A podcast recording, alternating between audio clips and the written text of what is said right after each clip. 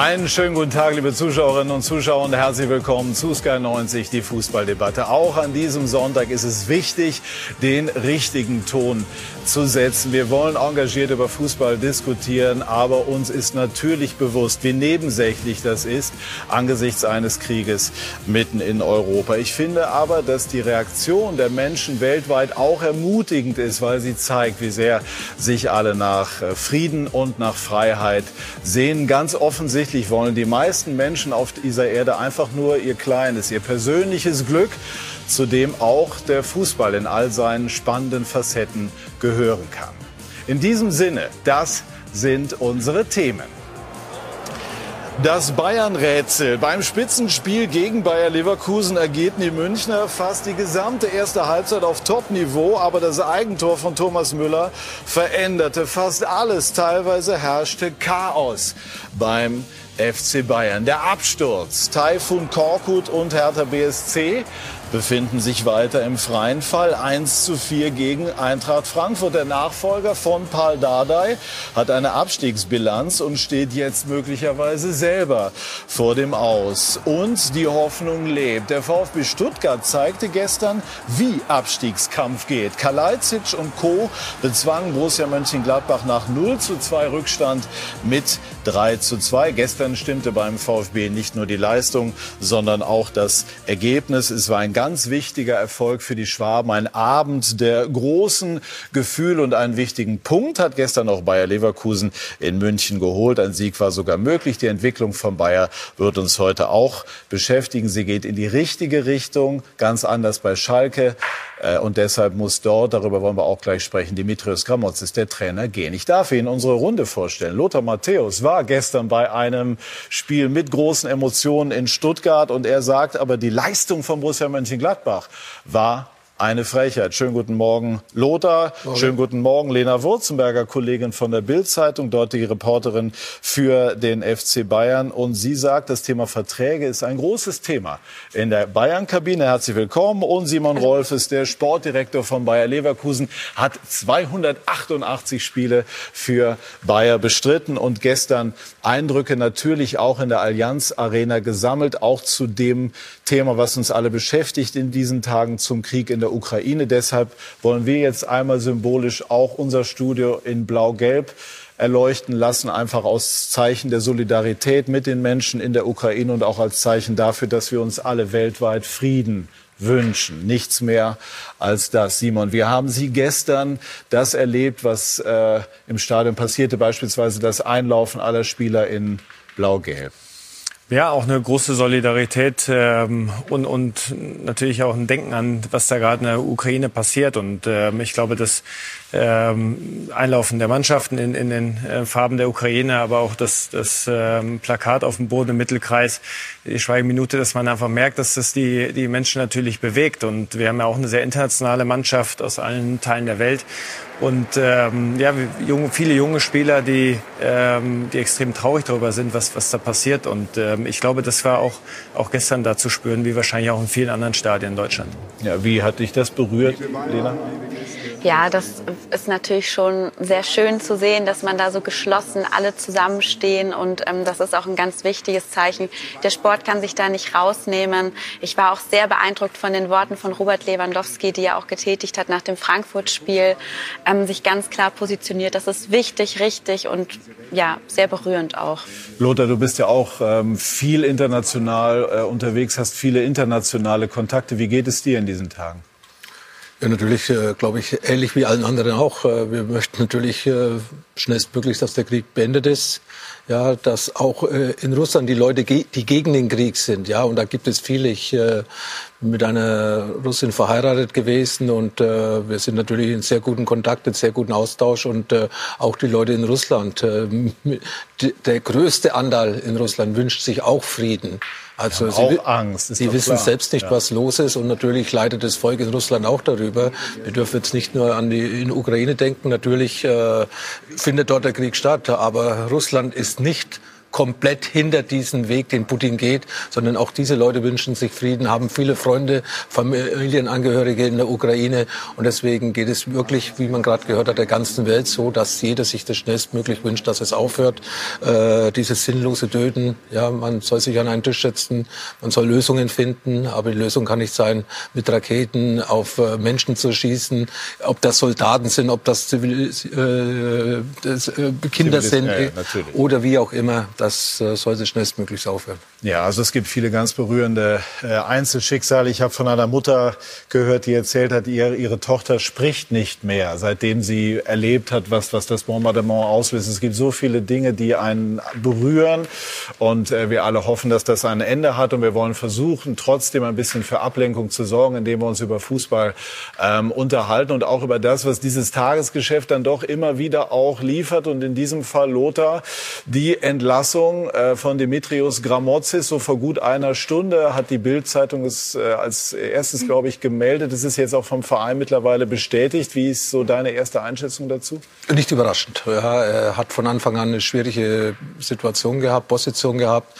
Ist der Abstiegstrainer von Schalke 04, äh, in dem man große Hoffnungen auch ähm, in der zweiten Liga gesetzt hat.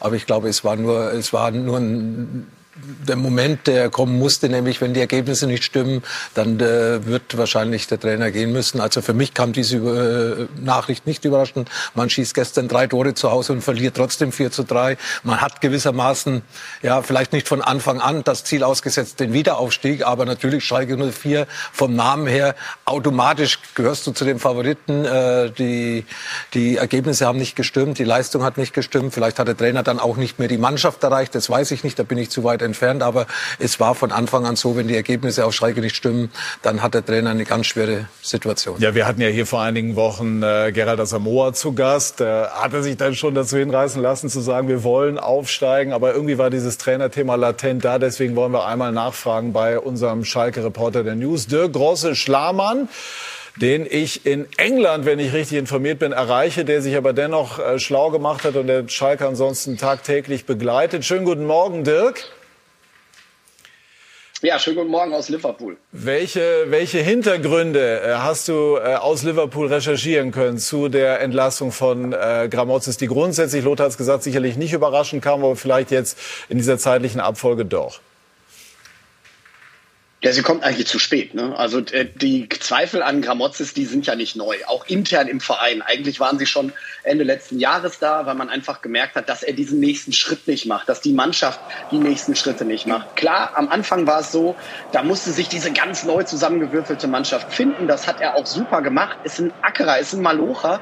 Aber jetzt den Feinschliff, die, also diese Mannschaft halt dann einfach wirklich auch zu einem richtigen Aufstiegsaspiranten zu machen, was sie von der Qualität her definitiv ist. Das hat er nicht geschafft. Zweifel waren schon im letzten Jahr da, aber da hat man halt gehofft, ja, vielleicht macht die Mannschaft das von allein. Ich binde einmal Simon Rolfes mit ein. Ihre, Ihre Einschätzung zu dem, was wir auf Schalke hören? Sehr mal schwer für Verantwortliche, auch ja. äh, einen Zeitpunkt zu finden. Wann ist der richtige Zeitpunkt, jemanden zu entlassen? Gerne macht man es nie.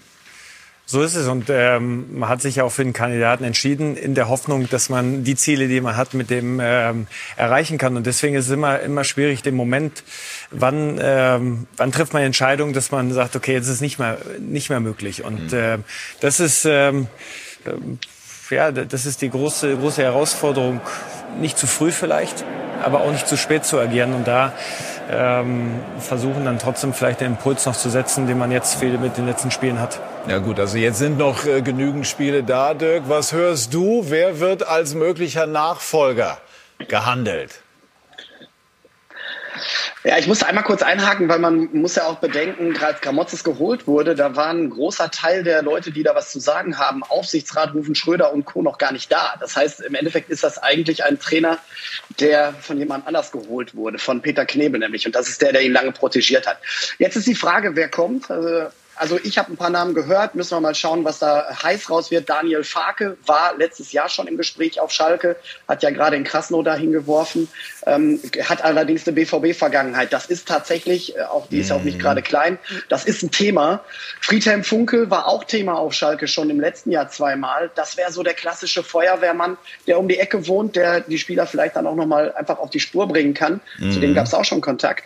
Ähm, Außenseiterchancen würde ich dann eher so Bruno Labbadia und Uwe Neuhaus einräumen. Auch beides Namen, die schon auf Schalke gespielt wurden. Man hat jetzt ja keine Zeit, das heißt, man muss das nehmen, was A auf dem Markt ist, das ist nicht viel, und B, was sich auch schon mal mit dem Thema Schalke beschäftigt hat. Dann sage ich Dankeschön für die ersten Eindrücke zum Thema Schalke und äh, viel Spaß in Liverpool. Dankeschön. Heute Abend ja dann das äh, Derby of Manchester City gegen United. Dankeschön. Äh, kurze, kurzer Eindruck zu Schalke. Ja, die brauchen wohl jetzt einen Feuerwehrmann. Also sie liegen ja sechs Punkte hinter dem ersten. Ich denke, es war jetzt auch notwendig, jetzt zu handeln, fast schon ein Tick zu spät. Wenn sie noch um den Aufstieg auch mitspielen wollen, war das jetzt dringend notwendig. Und ähm, ja, ich bin gespannt, ob sie das noch hinbiegen. Aber ich, ich weiß nicht so recht. Sprechen wir über das Thema jetzt Abstiegskampf. Simon, selber mal Abstiegskampf erlebt mit all seinen Tücken. Ja, zum Glück nur ein halbes Jahr war ich mal einmal ausgeliehen von Werder Bremen, ein SSV Reutling in ganz jungen Jahren. Und ähm, wenn der anderen Karriere zum Glück nicht, weil Druck hat man natürlich in allen Situationen, aber man muss eins sagen, dass äh, der Druck in die Champions League zu kommen oder im Pokal, wo auch immer, ein sehr angenehmer Druck ist im Vergleich zu dem ähm, des Abschiedskampfs, weil man natürlich gerade merkt, das war damals zweite Liga, dass da Existenzen dran hängen, dass da große Budgets dran hängen und äh, meistens verliert man ja und deswegen ist dann die Woche danach auch wirklich sozusagen so ein bisschen manchmal Trauerbewältigung.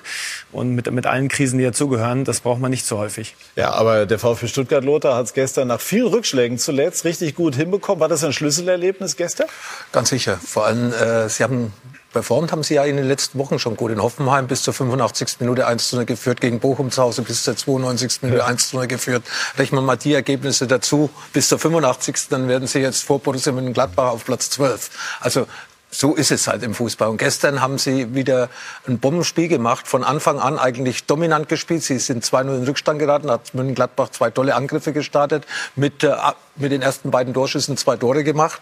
Aber die Stuttgart haben auch schon in der ersten Halbzeit gezeigt, frühes Pressing, gutes Miteinander, gute Mentalität, ja, Abschlüsse wie in der Vergangenheit da, sind da gewesen, aber nicht verwertet worden.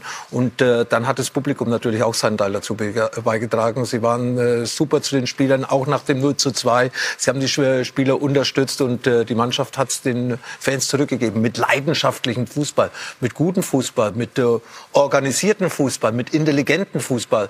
Und ich habe die Stuttgarter auch schon in Leverkusen vor vier, fünf Wochen gesehen.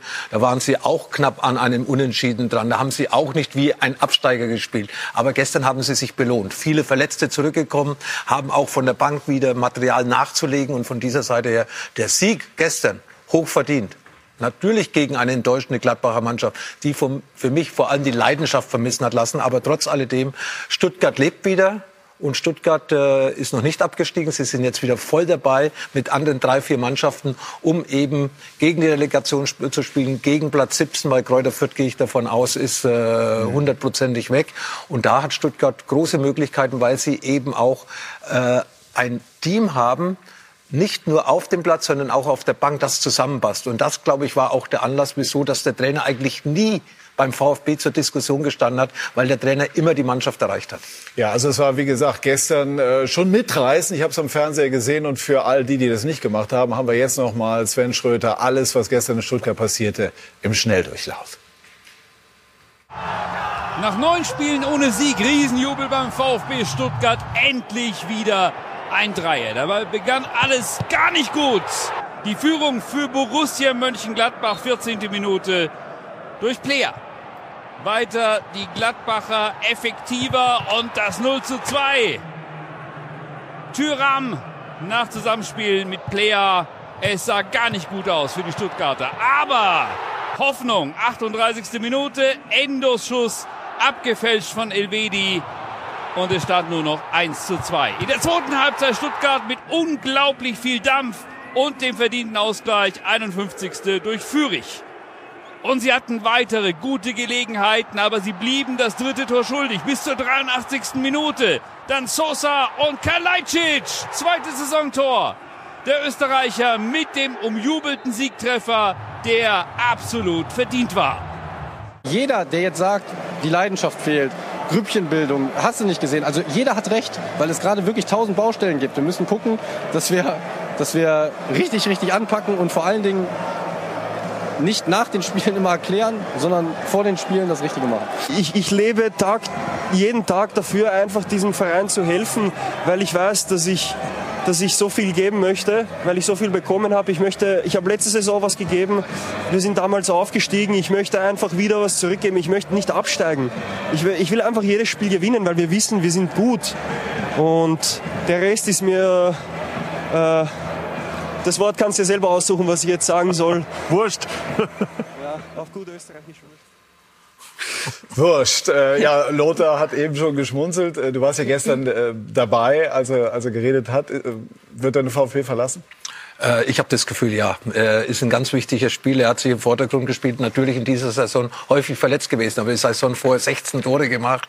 Ja, äh, er ist 24 Jahre. Er hat äh, nicht nur durch seine Größe äh, Gefährlichkeit, sondern er ist auch am Boden gut. Auch das dritte Tor, wie er da noch Druck hinter dem Ball gebracht hat. Also auch technisch ein feiner Spieler, ein Spieler, der einen guten Charakter hat, äh, der eine ehrliche Haut ist. Und äh, ja, zurzeit konzentriert er sich auf den VfB, hat er gesagt. Aber das ist diese Saison und ich glaube schon, dass er auch aufgrund seiner Qualität äh, Angebote hat und vielleicht den nächsten Schritt machen möchte in seiner Karriere. Wird sogar schon bei Dortmund mal gehandelt, gerüchteweise. Ja, passt ja davon Hätte er hin, wenn Haaland gehen sollte, davon gehe ich jetzt mal aus. Äh, Da weiß ich aber nichts, frag bitte ja. nicht nach. Also mehr Informationen habe ich auch nicht. Aber, aber er ist natürlich ein Spieler, der äh, bei größeren Vereinen, gerade wenn man immer wieder vorne im Strafraum ist, er ist einer, der durch seine Körpergröße 2,1 Meter eins Vorteile hat im Kopfballspiel. Flanken kommen ja. Dann ist er da und kann den Ball halten, kann den Ball ablegen. Ja, das macht er hervorragend. Und natürlich wäre es vielleicht auch ein Spieler für Borussia Dortmund, wenn Haaland den Verein verlässt. Beim Thema Haaland, ich frage nicht nach Lothar, versprochen, aber wir werden es bei den Bayern noch vertiefen, denn Oliver Kahn hat gestern bei uns bestätigt, dass er in Monaco war, bei Mino Raiola, dem Berater von Haaland, und er hat auf die entsprechende Frage, also Kahn, ausweichend geantwortet, was wir bösen Journalistinnen und Journalisten so interpretieren, dass das Thema nicht ganz aus der Welt ist, richtig? Nein, also es wäre ja von Bayern auch wirklich dumm, wenn sie sich nicht mit einem Spieler wie ähm, Haaland beschäftigen würden. Gerade wo die Situation ja mit Lewandowski auch immer noch nicht geklärt ist, ist es klar, dass Haaland ist ein Thema und ähm, ist auch noch nicht abgeschlossen. Aber das Gesamtpaket, das finanzielle Paket ist einfach zu teuer für den FC Bayern. Also Das werden wir gleich noch besprechen. Das ist spannend. Das merken wir uns, sagt man dann immer an dieser Stelle. Aber da werden wir definitiv drüber sprechen. Wie spannend ist Kalajdzic jetzt gar nicht im Hinblick auf Bayer Leverkusen, aber generell? Ja, ein sehr wichtiger Spieler. Und da kann ich Lothar nur, nur zustimmen, dass er natürlich als Anker vorne ähm, bei Stuttgart auch lange Zeit gefehlt hat. Und Ja. dass man das, das merkt in so einem Spiel. Und ich finde auch, dass gestern, man hat ja immer solche Schlüsselmomente in, in der Saison, wo man merkt, okay, da geht's vielleicht gestern zurückgelegen, obwohl sie vielleicht gut gespielt haben. Und ich habe erst später eingeschaltet und äh, wo es dann schon äh, auch ähm, 3-2 stand und wo man auf einmal merkt, was für eine Energie sozusagen die Stuttgarter wieder Hier sehen wir es. Weil die hatten wirklich in den letzten Wochen teilweise ja auch, auch Pech, unglücklich bei Gegentoren. Und ich glaube, dass natürlich so also ein Schlüsselspieler, wenn der zurückkommt und die Mannschaft auch merkt, boah, jetzt, jetzt geht wer was, der macht Tore, der ist gefährlich bei Standardsituationen, dass das alle auch beflügelt, weil sie auch eine junge Mannschaft haben. Das darf man ja nicht vergessen. Und ähm, deswegen für Stuttgart ein ganz, ganz, ganz wichtiger Spieler und ja, ich glaube mit viel Potenzial. Ja, der Trainer hat ja äh, vor einigen Wochen nach diesem äh, Rückschlag gegen Bochum gesagt, wenn wir das insgesamt überstehen, dann werden wir uns noch Jahre später daran erinnern. Also man hat den Eindruck, dass die Energie in der Gruppe beim VfB Stuttgart ähm, stimmt und der Manager durchaus auch nicht unkritisch gesehen misslint hat. Also was er dort macht, hat am Trainer festgehalten. Stand jetzt sieht es so aus, als könnte sich das auszahlen, aber der VfB natürlich immer noch hinten dran. Sprechen wir auch über Borussia Mönchengladbach, Lothar. Äh, Warum lässt sich eine Mannschaft so gehen? Die Spieler haben die Antwort gegeben. Ja, sie haben einfach, es sind keine Einheit auf dem Platz, da gibt's Grüppchen. Äh, ich weiß nicht, ob die Mannschaft auch den Trainer noch vertrauen, äh, vertraut, weil äh, es hat gestern, ich glaube, Jan Sommer war es, vor dem, nach dem Spiel gesagt, nach dieser Niederlage, ja, wir reden immer danach, was wir falsch gemacht haben. Wir müssen vor dem Spiel mal wissen, was wollen wir überhaupt tun. Also das ist dann schon in Richtung Trainer irgendwo. Würdest du so interpretieren, dass Sie das vom Trainer nicht an die Hand gegeben bekommen? Ja, so wie es, äh, wie es sich angehört hat, für mich ja. Ich, vielleicht interpretiere ich das jetzt auch falsch, aber für mich war da schon eine leise Kritik hinter dem Trainer gestanden, dass er uns eine klare Ansage macht, äh, dass er die Spieler im Endeffekt auch motiviert. So wie die Stuttgarter motiviert waren. Gladbach ist auch noch im Abstiegskampf. Aber müssen wenn man die Spieler nicht selber motivieren? Ja. Also ein Tyram muss doch hinterhergehen in dieser einen Szene. Ja, vor dem 3 zu 2, ja. da bleibt er stehen. Ich habe das gleich im Spiel gesagt, äh, dass das äh, nicht innen dann die Fehler waren, weil vielleicht die Zuordnung gefehlt hat, sondern die Fehler sind ja außen passiert, wo Thuram dann einfach stehen geblieben ist. Aber so hat er ja eigentlich die ganze Zeit gespielt. Er hat sein Tor geschossen, es ist der Ball von Blair super äh, rübergelegt worden. Aber sonst hast du Thuram nicht gesehen. Wo ist die Gladbacher Mannschaft, die vor zwölf Monaten noch auf Augenhöhe mit Real Madrid und in der Mailand gespielt hat? Die haben in der Champions League gespielt, tolle Spiele geleistet. Und die Mannschaft hat sich ja namentlich nicht groß verändert. Aber der Charakter dieser Mannschaft hat sich verändert. Und deswegen tut es mir als ehemaliger München-Gladbacher Spieler genauso weh wie den Fans. Das haben die Fans nicht verdient, die gestern wieder ja, die Mannschaft unterstützt haben, aber sie dann auch danach zum Schluss ausgepfiffen haben, zu Recht ausgepfiffen haben. Und die Führungsspieler Graben und Sommer, Sommer sagen ja nach dem Spiel, was los ist, was, äh, was fehlt. Die haben selbst keine Antwort. Ich kann nur sagen, wenn die Mannschaft das zeigt, was sie gegen Bayern München dreimal gezeigt hat in dieser Saison, dann ist das eine Mannschaft, die um Europa mitspielt. Ich will gar nicht von Champions League reden, aber gegen Bayern München haben sie drei Spiele gemacht dieses Jahr, haben sieben Punkte geholt, haben Borussia Dortmund 1 zu 0 geschlagen zu Hause. Also die Mannschaft hat Qualität, aber sie hat nicht den Charakter, den man braucht, um dann gerade in der Zone, wo sie jetzt mitspielen, nämlich im Abstieg, ja, äh, mit solchen Leistungen sich äh, schnellstmöglichst da zu entfernen.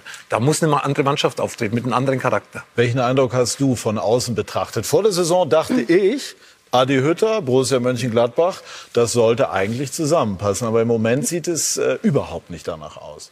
Ja, also ich bin auch erstaunt. Ich dachte auch, das würde gut zusammenpassen.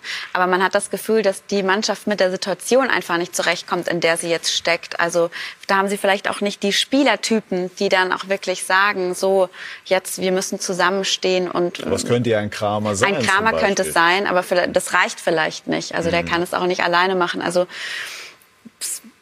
das scheint nicht so wirklich gut zusammenzupassen, muss man sagen. Droht Gladbach möglicherweise sogar ganz unten rein zu rutschen? Nein, das glaube ich nicht, weil sie dann am Ende ja doch die, eine andere Qualität von der Mannschaft mm. haben. Ähm, dass natürlich eine Entwicklung ähm, und eine Dynamik in einer Saison entstehen kann, ähm, das, das ist klar. Da muss man immer, sage ich jetzt mal, aufpassen oder versuchen, dagegen zu wirken.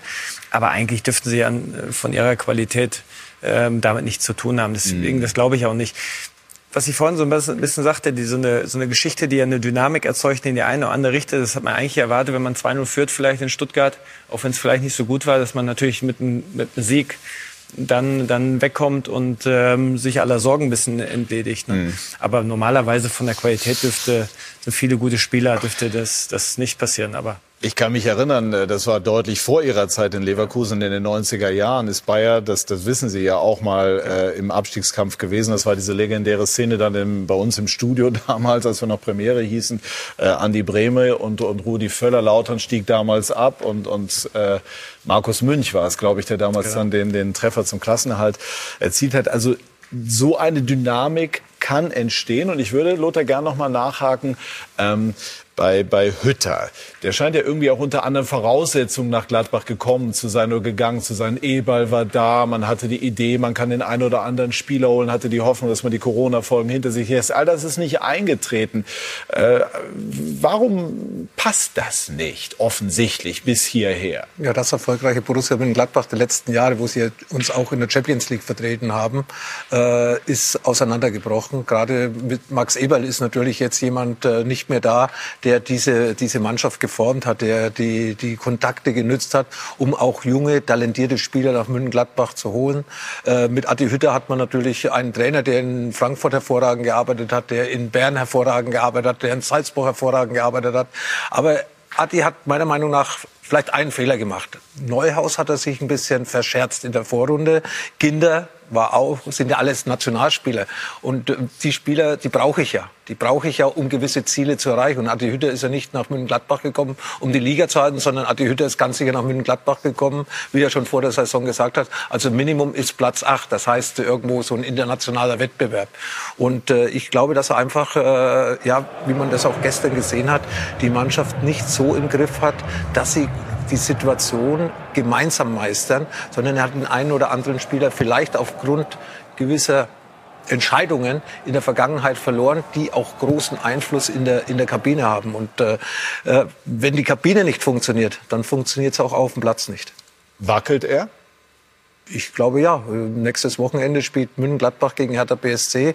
Da wackeln beide Trainer meiner Meinung nach, weil eine große Unzufriedenheit bei diesen beiden Vereinen ist. Und die Erwartungen sind ja wesentlich höher gewesen. In Stuttgart wusste man wahrscheinlich in diesem Jahr, geht es nach einem erfolgreichen äh, ersten Jahr im zweiten Bundesliga-Jahr wahrscheinlich schon ein bisschen gegen Abstieg. Aber München-Gladbach und Hertha BSC hat ja andere Ambitionen, hat andere Ziele gehabt und jetzt stehen die da hinten drin. Und mit dieser Sache dann umzugehen, das ist ja gerade das Schwierige, wenn du eigentlich gar nicht damit gerechnet hast, dass du irgendwann äh, bei diesen drei, vier Kandidaten dabei bist, die auf einmal am 25. Spieltag um den Klassenhalt spielen. Gut, trotzdem wenn er wackelt, das ist eins. Das, auf der anderen Seite weiß man gar nicht, wie ist im Moment, wie stark ist die sportliche Führung mit dem da im Profibereich noch unerfahrenen Manager. Also sind viele Fragen bei Borussia Mönchengladbach, die sich stellen, auch bei Hertha BSC.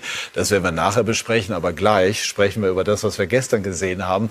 Der FC Bayern im Spitzenspiel gegen Bayer Leverkusen. Leverkusen hat eine ganze Menge hochinteressanter Spieler. Das werden wir auch äh, ansprechen. Gleich mehr dazu bei Sky 90, die Fußballdebatte.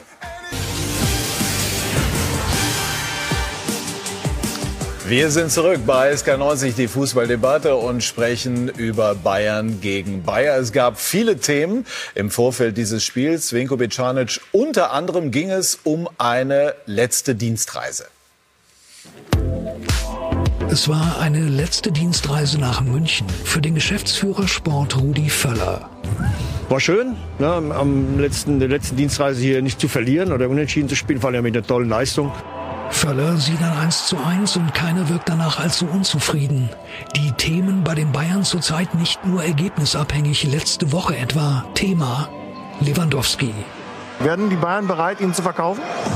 Nein, der Lever ist natürlich, äh, ähm, ja, wir sehen, wie der spielt. Ähm, er ist äh, ganz, ganz wichtiger Teil unserer Mannschaft, deswegen äh, kommt das überhaupt nicht in Frage.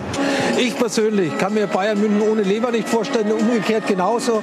Für mich äh, gehört mit diesem Spieler auf jeden Fall verlängert, aber ich will jetzt keinen unter Druck setzen hier. das ist äh, selbstverständlich, werden wir alles dafür tun. Aber weiß denn auch Lewandowski davon? Ja, das äh, ich das erste Mal. Ich, äh, das ganze Thema für mich, ich bin ganz ruhig. Ich weiß, dass äh, mit meiner Erfahrung, mit meinen Eltern muss man äh, auch ruhig bleiben. Dann also gestern mal in aller Ruhe nachgefragt. Haben Sie mit ihm gesprochen oder noch nicht jetzt über, über die Vertragssituation? Ich habe ja gesagt, dass wir jetzt äh, dann Stück für Stück auch die, äh, die Gespräche aufnehmen werden. Wir wollen aber jetzt uns erst hundertprozentig auf diese, auf das konzentrieren, um was es geht, nämlich deutscher Meister werden. Das müsste trotz allem eigentlich klappen, wenn man nach der Anfangsphase gestern geht. Ja, ich denke, dass wir eine der besten 30 Minuten dieses Jahr gespielt haben, beziehungsweise diese Saison. Mag stimmen.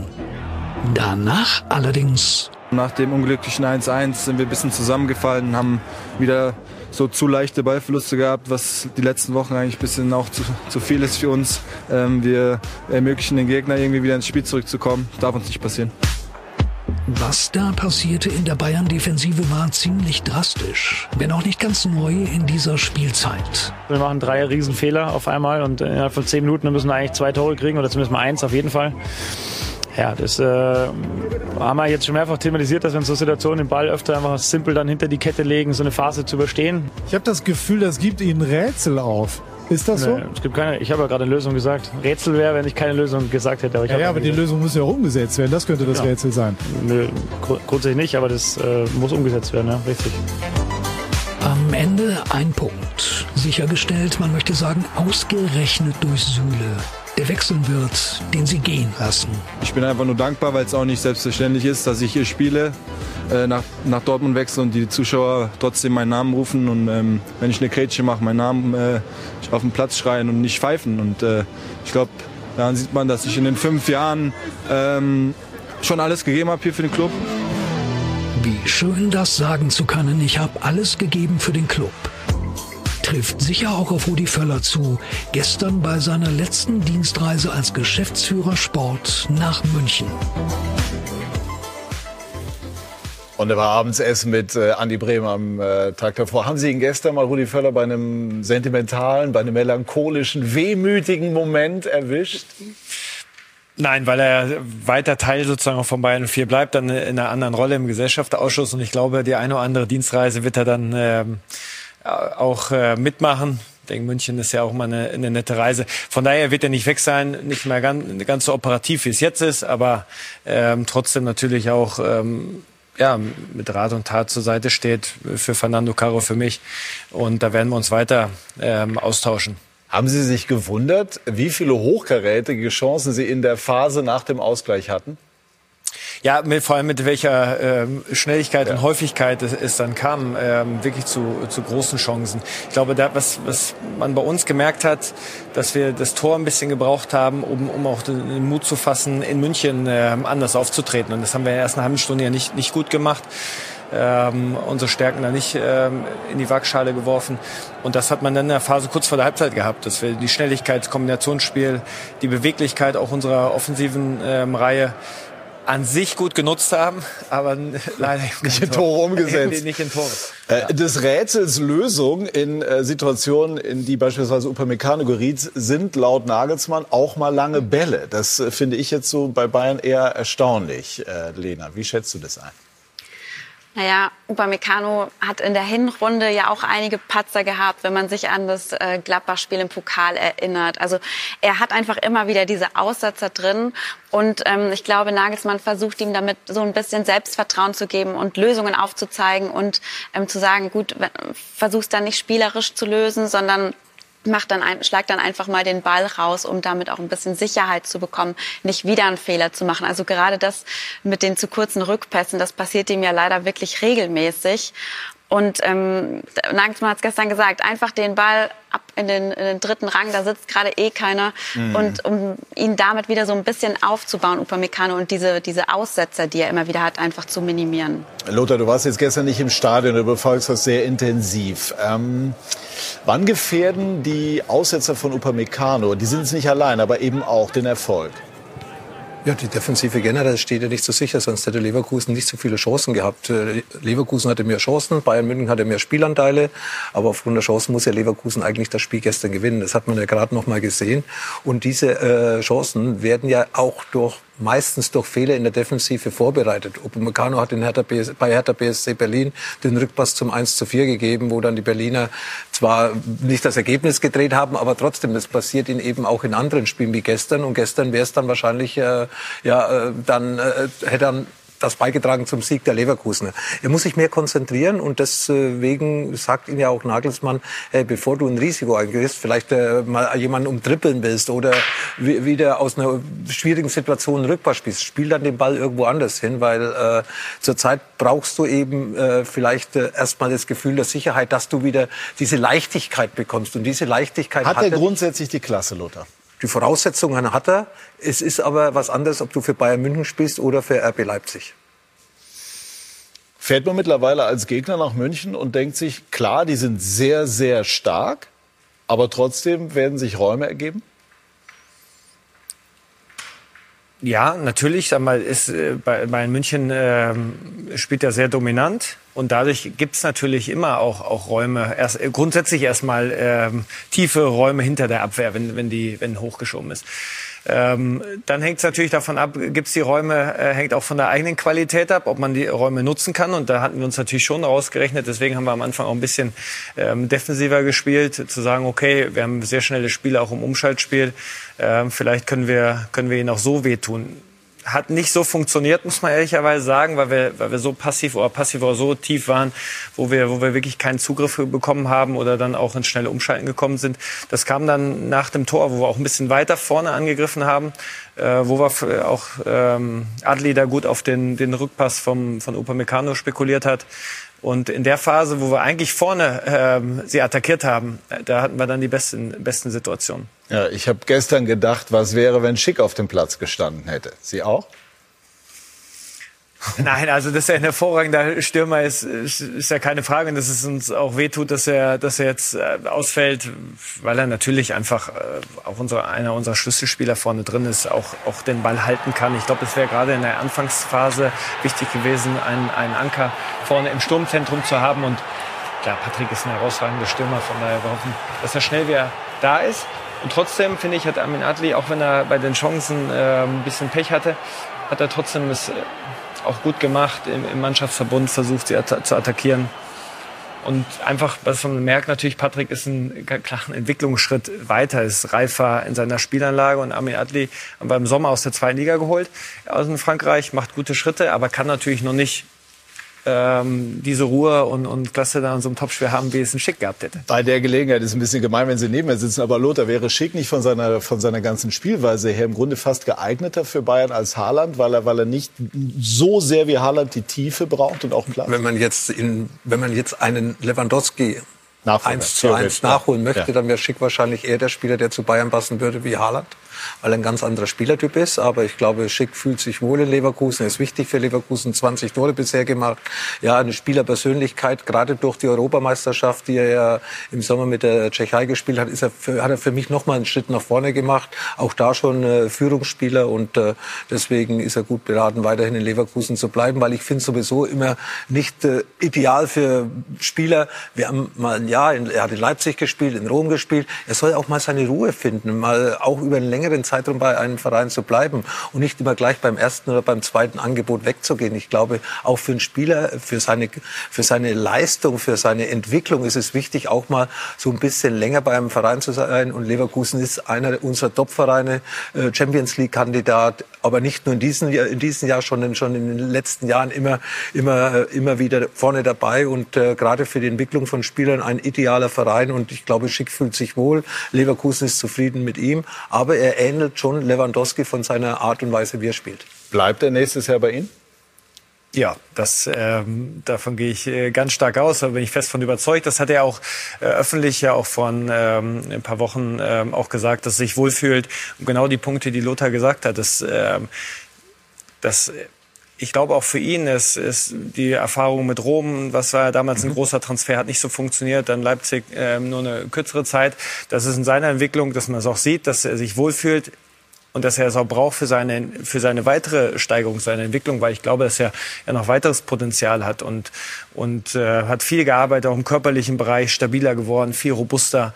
Ähm, und von daher, wir, wir sind sehr zufrieden mit ihm, mit seiner Entwicklung zufrieden. Ich glaube, er hat tolle Mitspieler. Das ist für einen Mittelstürmer auch immer wichtig. Äh, tolle, äh, die ihm ab und zu auch mal einen Ball auflegen, äh, dass er Tore äh, erzielen kann. Und von daher ähm, also über die tollen Mitspieler werden wir gleich noch sprechen, über Wirtz beispielsweise, aber nochmal äh, einmal auf die Bayern auch zurückkommen, auch nochmal konkret auf das Spiel bezogen gestern. Normalerweise, Lena, sind jetzt Beginn die Wochen, wo es für die Bayern um alles geht, wo sie top auf den Punkt da sind. Und gerade jetzt hat man den Eindruck, das ist aber gar nicht so. Niklas Süle hat auch im, im Interview gesagt, uns fehlt ein bisschen das Selbstvertrauen. Woran liegt das? Warum schafft es Nagelsmann im Moment nicht, den Bayern so eine Struktur zu geben, dass alles sitzt? Also es ist einfach so, dass man im Moment das Gefühl hat, es gibt viele Baustellen. Es ist in der Kabine ein bisschen, herrscht ein bisschen Unruhe. Vor allem die Defensivspieler können nicht immer mit der offensiven Grundausrichtung von Nagelsmann kommen sie nicht so gut zurecht, fühlen sich da oft so ein bisschen dann auch im Stich gelassen. Also, mhm. Er wählt ja oft diese Grundordnung mit der Dreierkette. Dann haben wir davor Jamal Musiala, der ein junger Spieler ist, zusammen mit Kimmich. Musiala ist jetzt auch kein Abräumer, der jetzt da wirklich die Defensive auch sehr entlasten könnte. Noch dazu sind viele Verträge, Vertragssituationen auch unklar. Das sorgt für, für Unruhe in der Kabine. Und ähm, Es fehlt allerdings aber auch so ein bisschen die Reibung. Also die, die Bank ist nicht besonders ähm, gut bestückt. Wenn man mhm. das jetzt auch im internationalen Vergleich sieht, dann ähm, sieht es bei Bayern wirklich nicht gut aus. Man hat es auch gesehen, gestern kam ein Bunazar und ähm, dann noch zum Schluss. Also Nagelsmann hat nicht, gar nicht so die Möglichkeiten, da wirklich auch ähm, von der Bank dann nochmal mhm. frischen Wind reinzubringen. Also es, es gibt einfach gerade einige Baustellen. Man hätte im Winter sich auch durchaus noch mal verstärken müssen. Nagelsmann wollte es ja auch. Er wollte Zakaria gerne haben. War wohl eine Geldfrage, ne? also nach Geldfrage. allem, was man so hört. Genau, fünf Millionen war den Bossen ja. dann zu teuer, aber er wollte es eigentlich unbedingt, stand auch schon in Kontakt, aber ja. ja. Thema Verträge, Lothar. Ich lache gerade über die 5 ja. Millionen für, ja. für ja. Zakaria. Es tut mir leid, wenn ich Bayern München weiß, dass ich auf dieser Position mit Goretzka einen verletzten Spieler habe, Sabitzer noch nicht eingeschlagen, Rocker noch nicht die Leistung gebracht, Tolisso verletzungsanfällig, dann muss ich einen Zakaria, der auch wieder ein Perspektivspieler ist. Er hat zwar schon seine 24 Jahre, aber die nächsten 5, 6 Jahre einen Zakaria wegen 5 Millionen nicht zu holen, wo ich andere mit wesentlich mehr Millionen geholt haben, die aber nur auf der Bank sitzen oder auf der Tribüne, da muss ich sagen, das kann ich nicht ganz nachvollziehen. Ja, aber es scheint so zu sein. Das war ja, Hernandez war vor Corona. Natürlich waren da auch 80 ja, Millionen. Wir reden auch von Saar und ja. Rocker, die haben ja alle Geld gekostet. Ja. Aber wo haben sie performt? Wo waren sie auf dem Platz gestanden? Ja, sie trainieren mit, aber Saar ist gestern ein paar Minuten reingekommen, ist ja schon als, ich will nicht sagen Fehleinkauf, aber ja, als falsche Idee zum FC Bayern gekommen, weil er eigentlich nie das erfüllt hat, äh, was man von einem Rechts Rechtsverteidiger erwarten kann oder möchte oder will. Äh, er ist ein Fremdkörper und man will ja auch einige Spieler so schnell wie möglich wieder loswerden. Auch Sabitzer hat ja bisher nur enttäuscht. Und deswegen eine Riesenchance vergeben. Zakaria, hm. boah, ein, eine, eine Rakete, ein Abräumer, kann auf der 6 spielen, auf der 8, kann sogar in der Dreierkette spielen. Also 5 Millionen bei den Summen, die man bei anderen Spielern ausgegeben hat, würde ich sagen. Die ja. Zeiten haben sich verändert bei den Bayern ganz offensichtlich. Lewandowski. Wir haben ja eben noch mal so ein bisschen das zusammengeschnitten. Die Aussagen, die es vergangene Woche gab, die es auch gestern gegeben hat. Warum sind denn die Bayern da so zögerlich? Klare Aussage. Ich habe es gesagt, Lewandowski gehört zum FC Bayern. Uli Hoeneß, wenn da wäre, hätte er gesagt, nach dem Interview, was ich gerade von Oliver Kahn gehört habe, hey, Lewandowski, Morgen früh kann er bei mir im Büro sofort seinen Vertrag verlängern. Also das sind klarere Worte gesagt worden. Hier diese Schieberei, diese Hinschieberei, das ist ja die Unruhe, wie wir gerade gehört haben, in der Kabine. Ja, einige Spieler wissen, dass sie vielleicht äh, nicht die Einsatzzeiten bekommen, dass sie die Erwartungen nicht erfüllen, dass sie vielleicht gehen sollten im Sommer. Ja, das ist diese Unruhe, ja, wie, wie man das gemerkt hat. Und das äh, färbt sich dann auf dem Platz an. Lewandowski wie gesagt, ob Müller, Lewandowski oder Neuer, die könnten, glaube ich, bei Uli Hoeneß alle morgen früh im Büro antanzen und ihre Verträge unterschreiben. Also für mich ist auch total unverständlich, gerade bei einem Spieler wie Lewandowski, wo man weiß, das ist jemand, der ist sehr sensibel, der braucht das auch, dass man ihn immer wieder auch streichelt, auch öffentlich, ihm zeigt, ihm die Wertschätzung gibt. Und das ist gerade ein ganz großer Punkt beim FC Bayern. Es scheint so ein bisschen ein Kommunikationsproblem zu geben. Die Niklas Süle hat das ja auch angesprochen er fühlte sich nicht genug wertgeschätzt. Das war ein ganz großer Punkt für ihn, warum er dann jetzt auch den Verein verlässt. Also die Gespräche wurden erst im Herbst aufgenommen und ähm, auch immer nur ganz zögerlich. Und äh, bei Dortmund hat er da einfach was ganz anderes gespürt. Und jetzt auch bei Lewandowski, das ist so ein wichtiger Spieler. Ähm, Heiner hat zwar öffentlich immer wieder gesagt, wir wollen ihn halten, wir wollen mit ihm verlängern, aber es wurde immer noch kein Termin vereinbart. Man spricht vom Frühjahr, ähm, wo man dann spricht. Also sowohl Lewandowski als auch sein Berater Zahavi sind verwundert, dass die Bayern nicht längst auf sie zugekommen sind. Naja, gestern, also ich habe das Interview geführt mit Oliver Kahn, hatte ich jetzt nicht den Eindruck, dass, dass man jetzt alles tut, um, um, um Lewandowski das Gefühl zu vermitteln, dass er, dass er bleiben soll. Kurzer Einschub, Süle gestern im Interview hat sich, fand ich, mit großer Klasse geäußert. Also das war irgendwie, das, ne, dank dem FC Bayern, dank den Fans. Wie ist das bei Ihnen angekommen oder bei dir angekommen, Lothar? Süle war nie ein Stinkstiefel. Süle hat große Anerkennung in der Mannschaft, große Anerkennung bei den Fans. Er ist nie gefeiert worden wie Sané, wie Koman, wie Lewandowski das oder Müller. So ja, das will, will, will, er auch gar nicht. Das braucht er auch gar nicht. Der hat immer seinen Job gemacht. Ja, und äh, ja, ich äh, kann mich noch an ein Zitat erinnern. Das war vor drei Jahren, äh, hätte die Europameisterschaft oder vor zwei Jahren äh, in, äh, in 20 äh, stattfinden sollen. Hat er sich verletzt, Kreuzbandriss im Oktober. Und dann hat Uli Hoeneß gesagt, ja, das soll sich gar nicht auf die Europameisterschaft konzentrieren. Er soll glücklich sein, wenn er dann im nächsten Jahr zu Saisonbeginn wieder für uns da ist. Da habe ich mit ihm telefoniert, da habe ich mit ihm gesprochen, weil ich wusste, was in, in seinem Kopf vorgeht und hat sich gefreut über meinen Anruf, dass ich gesagt habe, hör mal zu, wenn du dich reinhängst, da bist du dran, alleine dafür entscheiden, dann kannst du auch noch eine Europameisterschaft 2020 spielen, die ja dann sowieso ausgefallen ist. Aber da braucht ein Spieler Unterstützung, da braucht er die, die Worte, die Wärme des Vereins. Und sowas hat ihm gefehlt. Und deswegen, glaube ich, ist er irgendwo auch andererseits froh, dass er jetzt hier einen Schlussstrich gezogen hat. Aber das Interview gestern von Niklas Süle, phänomenal. Die Bayern verlieren mit Süle, aber jetzt ihren neuen Abwehrboss. Das ja. ist schon. Äh, Der wird jetzt immer stärker. Das fällt ja, jetzt gerade auf. Jetzt, wo ne? klar ist, äh, ich gehe ich geh zu Dortmund im Sommer, mhm. spielt er völlig befreit auf. Aber es ist für Bayern ist es fatal, weil nach äh, David Alaba hat man einen neuen Abwehrboss ja auch gesucht. Mhm. Und äh, Lucas Hernandez füllt die Rolle nicht aus, äh, Dayo Upamecano auch nicht. Und Süle ist jetzt seit Wochen wirklich in einer, in einer Top-Form, ist äh, immer Bayerns Bester, schießt jetzt sogar Tore. Also, dass sie den verlieren, das tut richtig weh. Und vor allem die Anerkennung in der Mannschaft, die Süle hat, bei seinen ja, Altersgleichen wie Kimmich, wie Gnabry, wie Koman, wie Sané. Das ist ja so eine Clique eine Clique wie Rudi Völler, Litbarski, Matthäus und, und Bremen waren 1990 bei der Weltmeisterschaft. Das ist eine Clique, die die Mannschaft zusammenhält. Und irgendwann bricht ja der neue Lewandowski und der Müller weg. Das wäre die nächste Generation gewesen. Das wäre die nächste, ja, die nächste Einheit gewesen. Und die hätten in den nächsten fünf, sechs Jahren im äh, FC Bayern zusammengehört. Der eine hinten, der Süle, dann der Kimmich davor und vorne diese drei im gleichen Alter. Süle hat eine riesen Anerkennung. Und Manuel Neuer hat es vor drei, vier Wochen in einem Interview gesagt. Wir verstehen es alle nicht dass er uns verlässt. Ja, also äh, die Probleme hat Bayer Leverkusen im Moment nicht. Wir sprechen gleich über die Vertragssituation. Die ist ganz komfortabel, so wie man hört, aber es sind sehr, sehr spannende Spieler, unter anderem von Wirz und Diaby. Bei Sky 90 die Fußballdebatte. Wer weiß, das kann gerade nicht geht. Wir sind zurück bei SK90. Die Fußballdebatte werden sicherlich die Bayern auch noch äh, als Thema haben, aber wollen jetzt über diese spannenden Spieler von Bayer Leverkusen äh, sprechen. Didi Hamann sagte mal Lothar sinngemäß auch, also Florian Wirz ist ein Jahrhunderttalent. Also Didi hat gestern noch mal gesagt, der beste Spieler in seinem Alter in Europa. Ist das so?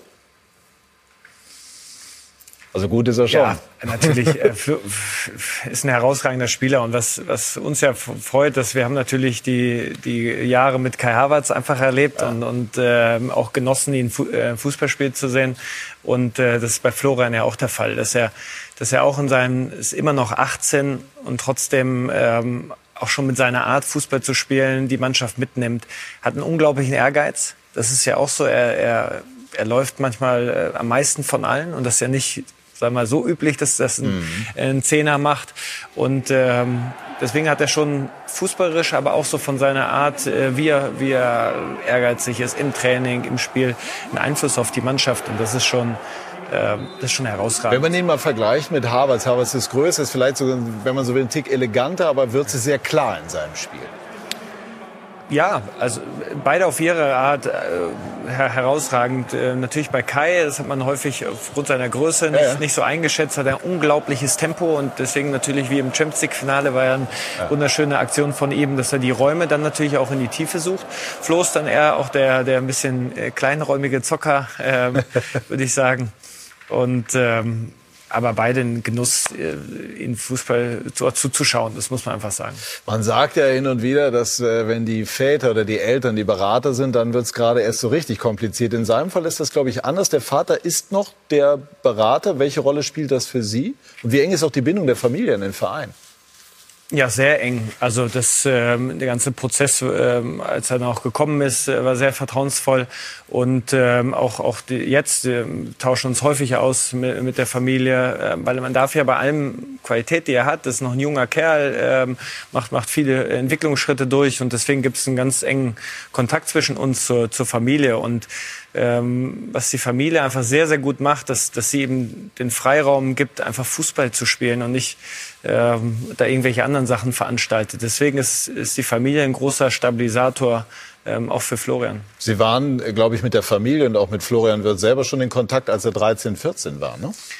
Nee, Kontakt, nein, nein. Als er 13, 14 war, nicht in Kontakt. Aber ich habe ihn da das erste Mal spielen gesehen. Und so habe ich ihn eigentlich immer, jedes Jahr irgendwie habe ich ihn mal ähm, spielen gesehen. Und was das Schöne ist, wenn man ihn da spielen sehen und jetzt an sich hat er da genauso gespielt mit, mit diesem Spielwitz und, und auch Raffinesse in seinem Spiel. Ähm, das, das, das war immer zu sehen, dass er ein ganz besonderer, besonderer Spieler ist, der, der auch außergewöhnliche Sachen auf dem Platz macht. Und ähm, dass er sich das bewahrt hat, auch, auch diesen Ehrgeiz, das, das war auch ein Merkmal, den er, den er sehr früh hatte, egal wo er gespielt hat, ob es auf dem Kunstrasen war, ob die Mitspieler gut, schlecht waren oder, oder Wetter gut oder schlecht. Jedes Mal, wenn ich ihn gesehen habe, hat er alles gegeben und, und war unglaublich ehrgeizig. Und ähm, das habe ich ihm auch gesagt, als er zu uns gekommen ist. Flo, das musst du, egal wo du spielst, das musst du dir für deine ganze Karriere bewahren. Klingt gut, ne, Lothar? Ja, äh, ist ein ist so ein Typ Straßenfußballer. Ja, außergewöhnlicher Fußballer und vor allem ist er einer wie ein Schachspieler, denkt den nächsten und übernächsten Schritt schon voraus. Mhm. Der ist weiter vom Gedanken her wie seine Kollegen. Mhm. Auch wenn er der Jüngste ist, er weiß immer schon, was eigentlich passieren könnte, wenn er den Ball wohin spielt, nach rechts, nach links, dass es da weitergeht. Viele spielen ja den Ball wohin, dann kann er nur noch zurückgespielt werden. Das macht Florian nicht. Florian ist jemand, der die Situation erkennt, den Ball wohin spielt, dass es wieder weitergeht, dass es gefährlicher werden kann. Oder er macht es auch mal alleine mit einem Bass in die Tiefe, mit einem einfachen Bass. Er spielt es einfach, er spielt es nicht alles mit Hacke, kann er auch. Aber er spielt auch die einfachen Bälle, den einfachen Doppelbass und sieht genau, wo er ihn hinspielen muss. Nicht den Fuß, in den Raum, wenn sein Mitspieler diese Geschwindigkeit mitnehmen will, um den Angriff dann abzuschließen. Ist gedanklich sehr weit. Und das macht ihn so außergewöhnlich. Ist er ein Spieler, auf den die Bayern über kurz oder lang gucken werden? Ja. Auch wenn wir eben gehört haben, fünf Millionen für Zakaria sind zu viel, dann wird es bei Wirtz vermutlich schwieriger. Ne? Ich frage gleich mal den Preis so grob ab. Ja, ein ganz interessanter Spieler natürlich auch für Bayern. Also ich finde, Wirtz ist ja auch noch mal einen Schritt weiter als Jamal Musiala ähm, spielt ja auch wirklich äh, immer fast in der Startelf. Und diese Torgefahr ist ja auch das Besondere. Also wenn man jetzt, glaube ich, die Top 5 Ligen in Europa anguckt, dann ist er in seiner mhm. Altersklasse, hat er wirklich die, die meisten Torbeteiligungen. Ich glaube, 17 sind es, oder? Also das ist ähm, ja. unglaublich, was, wie abgebrüht der dann ja auch ist vor dem Tor. Hansi Flick äh, war interessiert, Würz zu Bayern München zu holen. Ich glaube, das weiß Simon. Also Hansi Flick ist ein großer Fan von Florian Würz. Und ich habe da mal vor zwei Jahren ein Telefonat mit Hansi gehabt. Dann hat er mir so auch so ein bisschen sein Herz ausgeschüttet und hat mir gesagt, ich habe eigentlich bei Bayern München Florian Würz hinterlegt, weil ich kenne ihn ja auch schon ja vom Nachwuchsfußball her. Und äh, anscheinend ist er wirklich, wie Simon das gerade gesagt hat, schon mit 13, 14 so stark gewesen, dass er eigentlich die, den meisten Fachleuten aufgefallen ist. Also Hansi Flick hätte ihn gern bei Bayern München gesehen. Haben die Bayern angeklopft?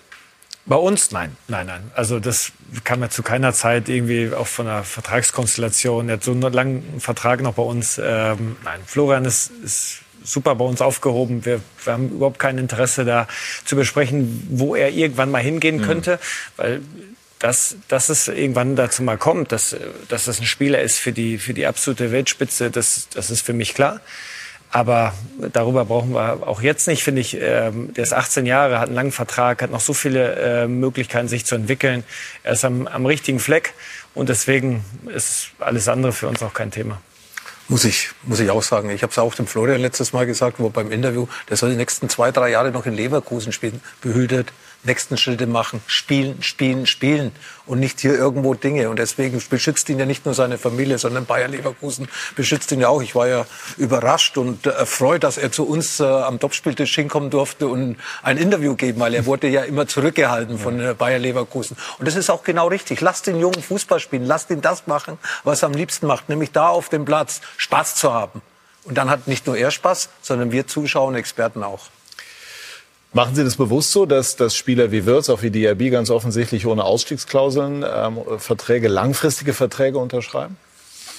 Ja, natürlich. Also haben wir auch bei, bei beiden ja versucht, äh, oder bei beiden ja auch ähm, frühzeitig dann ähm, ähm, verlängert. Sind ja als junge Kerle äh, zu uns gekommen und wenn die Entwicklung ähm, dann natürlich positiv ist, dann honorieren wir das auch, auch mit, mit Verträgen. Und ähm, ich glaube, dass die Spieler auch merken, dass, dass sie ähm, ja, dass wir eine gute Verbindung zu ihnen haben, dass wir versuchen, ihre Entwicklung zu, zu fördern. Und dann, ähm, glaube ich, gibt es auch als Verein immer wieder die Möglichkeit, mit jetzt Berater oder mit Familie oder mit dem Spieler ja, gute Vertragskonstellation zu finden. Ja, seine Schwester Juliane spielt auch Fußball in der Frauen-Bundesligamannschaft von Bayer Leverkusen. Das ist ein interessanter Punkt. Am Dienstag ist Weltfrauentag und äh, bei Sky Sport News äh, widmen wir uns dort den ganzen Tag diesem Thema International Women's Day mit all den Themen, die dazugehören. Wie wichtig ist für Bayer Leverkusen äh, die, die Frauenfußballmannschaft?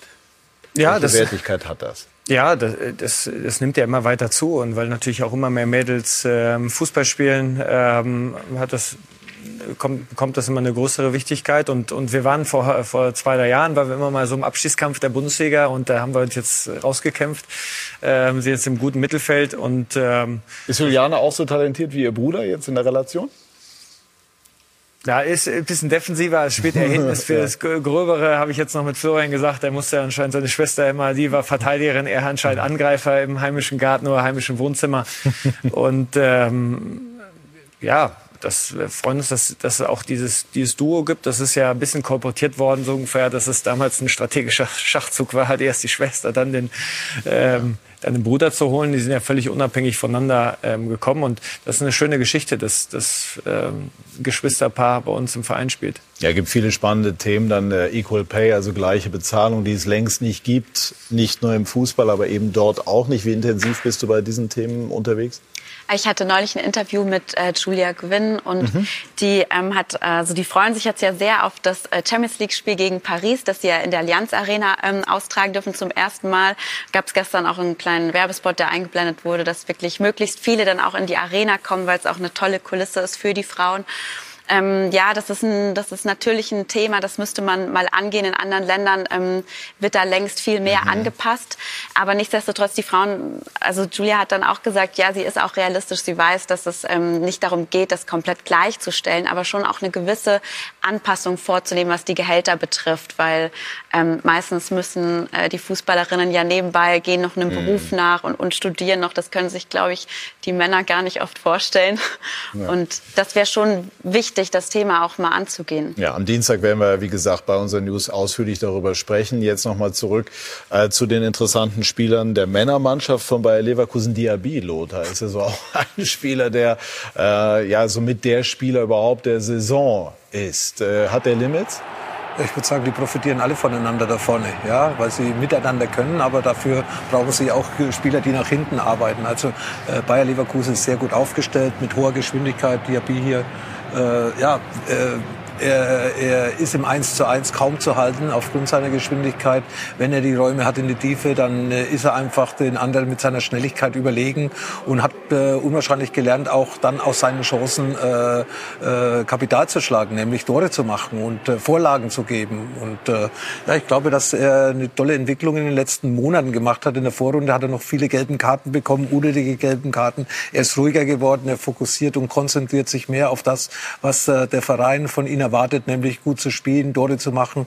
Und äh, nicht nur Diaby und Würz, das sind andere Spieler auch da, die äh, wirklich äh, großes Potenzial haben. Vor allem, ich glaube, irgendwie Bayer Leverkusen legt Wert auf Geschwindigkeit, vor allem über die Außen. Da haben sie immer was nachzulegen, ob die von hinten kommen, ob die alle vor, vorne, Bellarabi ist ja noch da, äh, Paulino ist da. Das ist ja alles hohe Geschwindigkeit. Und vor allem, Bellarabi jetzt ausgenommen, sie sind alle noch jung, sie haben ja alle noch Potenzial nach oben. Und deswegen, äh, wenn Simon Simon und den Verein gelingt, diese Spieler größtenteils zusammenzuhalten, dann werden die immer in der Bundesliga oben unter den Top 3, 4 Mannschaften mitspielen. Werden all diese Spieler in der kommenden Saison für Bayer Leverkusen spielen? Ja, das ist unser klares Ziel. Das ist ähm, unser Wunsch. Ich glaube, dass, dass wir da mit allen auch einen guten, guten Draht haben, dass, dass alle auch äh, eine Perspektive bei uns sehen. Das ist ja unabhängig von der Vertragskonstellation, die, die, auch, ähm, die auch sozusagen positiv ist, äh, dass so ist. Nein, wir wollen die Mannschaft zusammenhalten. Wir wollen auch die, mit der Mannschaft wachsen. Es ist, äh, in den letzten drei Jahren haben wir, haben wir viele Transfers gemacht, die die Mannschaft auch verändert. Und äh, wir wollen natürlich unsere besten Spieler zusammenhalten, möglichst lange. Das ist vielleicht mal kommt, dass der eine oder andere geht. Ja, das wird wahrscheinlich dann irgendwann mal so sein. Aber unser Ziel ist ganz klar, dass es nicht im nächsten Sommer ist. Welchen Anteil hat Seoane, der den Spielern auch viel Verantwortung gibt, aber auch viel von ihnen verlangt? Ja auch einen großen, einen großen Anteil. Der äh, ist ja jeden, jeden Tag mit den Spielern auf dem Platz im Austausch, äh, versucht sie, sie zu entwickeln, die Mannschaft zu entwickeln mit, mit einer guten Kommunikation. Ist ja äh, sprachgewandt durch mehrere äh, Sprachen, kann natürlich, und das ist ja ein ganz wichtiger Punkt, natürlich mit den Jungs in ihrer Heimatsprache sprechen und eine enorm gute Verbindung aufbauen. Und das ist ein Schlüssel neben der sportlichen ähm, Perspektive, neben ähm, welche, welche Mitspieler habe ich, äh, weil das ist ja auch ganz wichtig, äh, mit guten Mitspielern zu spielen. Und ich glaube, dass das alles Komponenten sind, wieso die Spieler gerne bei uns spielen und auch nächstes Jahr da sind. Das klingt alles ganz entspannt und bringt mich dazu, Lothar, noch mal einmal zu den Bayern zurückzugehen. Vergangene Woche saß Felix Magath hier und der hat gesagt, das Problem nach seiner Einschätzung von Kahn und Salihamidzic sei Uli Hoeneß und dessen nach wie vor sehr, sehr großer Einfluss. So nimmt er das wahr. Würdest du auch sagen, Hoeneß ist im Grunde nach wie vor plakativ formuliert der heimliche Boss? Er hat auf jeden Fall Einfluss. Er weiß auf jeden Fall, was beim FC Bayern alles passiert. Und zwar im Tagesgeschäft, äh, nicht nur in seiner Position als Vorstand. Aufsichtsratsvorsitzender oder was er da genau ist. Mitglied, glaube ich, jetzt des Aufsichtsrats. Ja, Uli, Uli, Uli, Uli, Uli ist äh, nach wie vor dabei. Er hat, äh, wenn er will, tagtäglich den Draht zu diesen Leuten, die offiziell diese Verhandlungen führen, Entscheidungen treffen. Ja, Uli Hoeneß ist die graue Eminenz nach wie vor beim FC Bayern. Und glaubst du, dass er zufrieden ist mit dem, was Oliver Kahn gerade im Moment abliefert? Ja, er ist anders wie Uli Hoeneß. Wenn wir jetzt Uli Hoeneß erwarten, Uli Hoeneß, Oliver Kahn macht den Uli Hoeneß, dann wäre er unglaubwürdig äh, geworden. Also Oliver macht es auf seine Art und Weise wir müssen akzeptieren oder jeder muss es wissen, dass Oliver Kahn nicht Uli Hoeneß kann Umgekehrt hätte Uli Hoeneß auch nie Oliver Kahn gekannt, also gekonnt. Also von dieser Seite her, glaube ich, hat man in Oliver Kahn großes Vertrauen gesetzt. Deswegen hat man ihn da, da installiert und äh, Oliver macht es auf seine Art und Weise. Und ich äh, erwarte mir natürlich auch ein bisschen mehr Emotionen, ein bisschen ja, klarere Antworten. Aber Oliver ist Oliver. Mhm. Das war er schon früher in der Kabine und das zeigt er jetzt, äh, so war er früher auch in der Kabine. Ach so, das ist interessant, weil auf dem Platz hat man natürlich immer einen anderen Eindruck. Ja, aber er ist zum Training gekommen, den hast hast du nicht reinkommen sehen und hast du nicht rausgekommen sehen, weil er sich so an der Wand entschlichen, äh, geschlichen hat zu seinem Spind hin, hat sich umgezogen, hat dann die Bälle gefangen, 90 Minuten im Training, ist dann zum Duschen gegangen und war wieder weg. Aha. Das war's. Also kein Mannschaftsspieler in dem Sinne. Äh, er war nicht kommunikativ wie vielleicht ein Mehmet Scholl. Ja, ganz bezeichnend war ja auch die Jahreshauptversammlung. Also da hat man ja auch gesehen, ne, da fühlt er sich total überfordert. Man weiß ja auch, dass da im Hintergrund immer auch ein paar Leute ihm auch die Reden vorfertigen und alles. Aber das wirkt alles immer wenig Emotionen, wenig Herz irgendwie dabei. Das, das man kann aber auch sagen, Verstand, Kalkül, Ratio. Er ist ja ein kluger Kopf. Und, und, und äh, ich würde einfach mal unterstellen, er weiß auch, was er will. Trotzdem hat man im Moment den Eindruck, dass die gesamte Führung nicht so 100 Prozent die Linie findet. Also bei all den zugegebenermaßen schwer zu managenden Personalentscheidungen. Ich glaube aber, dass das Gefühl Uli Hoeneß auch haben muss, weil er ja schon auch regelmäßig sich ja auch äußert. Und da, daran sieht man ja auch, inwieweit er auch noch eingebunden ist. Die Kommandverlängerung zum Beispiel, die hat er angekündigt. Also mhm. davor. Man merkt, er, er ist ähm, immer noch sehr, sehr involviert. Er ist ja auch regelmäßig an der Geschäftsstelle einmal in der Woche. Und, Macht ähm, es das Kahn und dann aber auch schwer? Weil man natürlich irgendwo ist es natürlich auch so, man muss sich freischwimmen. Ich glaube, Rudi Völler ist ein Typ, der eher Freiraum gelassen hat. Ja, absolut. Ähm, und das schätze ich auch an, äh, an Rudi sehr, dass ähm, ähm, vor drei Jahren oder dreieinhalb Jahren, als ich Sportdirektor geworden bin, dass er, dass er mir viel Freiraum gegeben hat, viel Verantwortung. Natürlich trotzdem habe ich mich mit ihm immer ausgetauscht. Ich äh, diskutiere mit ihm gerne über Fußball und trotzdem auch äh, natürlich, ja, ob bei Entscheidungen, ob bei der Struktur, Scouting, Nachwuchs etc. Ähm, ja, sich immer mehr rausgezogen hat und, ähm, und und das ist, glaube ich, ein wichtiger, oder eine, für mich war das enorm hilfreich, um in, in die Rolle auch immer mehr reinzuwachsen und Verantwortung zu übernehmen. Entschuldige, Lena, ich habe dich unterbrochen. Jetzt nochmal diesen Gedanken. Also es war interessant, nochmal zu hören, was Simon Rolfes sagt. Aber wie viel Gestaltungsfreiheit hast du, wenn da im Grunde genommen immer so der, der große Höhen ist und auch Rummenigge noch so, so durchschweben?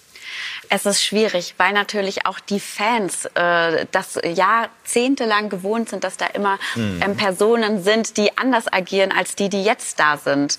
Jetzt hat man ja oft, man erlebt Kahn, du hast gesagt, ein kluger Kopf natürlich, äh, der aber immer so ein bisschen als der Geschäftsmann eben agiert. Und das kennt man eben nicht. Das kennen die, äh, die, die, die natürlich die Mitglieder, die Fans nicht und natürlich auch alle Leute im Verein intern, die müssen sich auch erstmal umstellen. Die können auch Kahn im Moment nicht so richtig greifen. Es ist ein bisschen schwierig im Moment.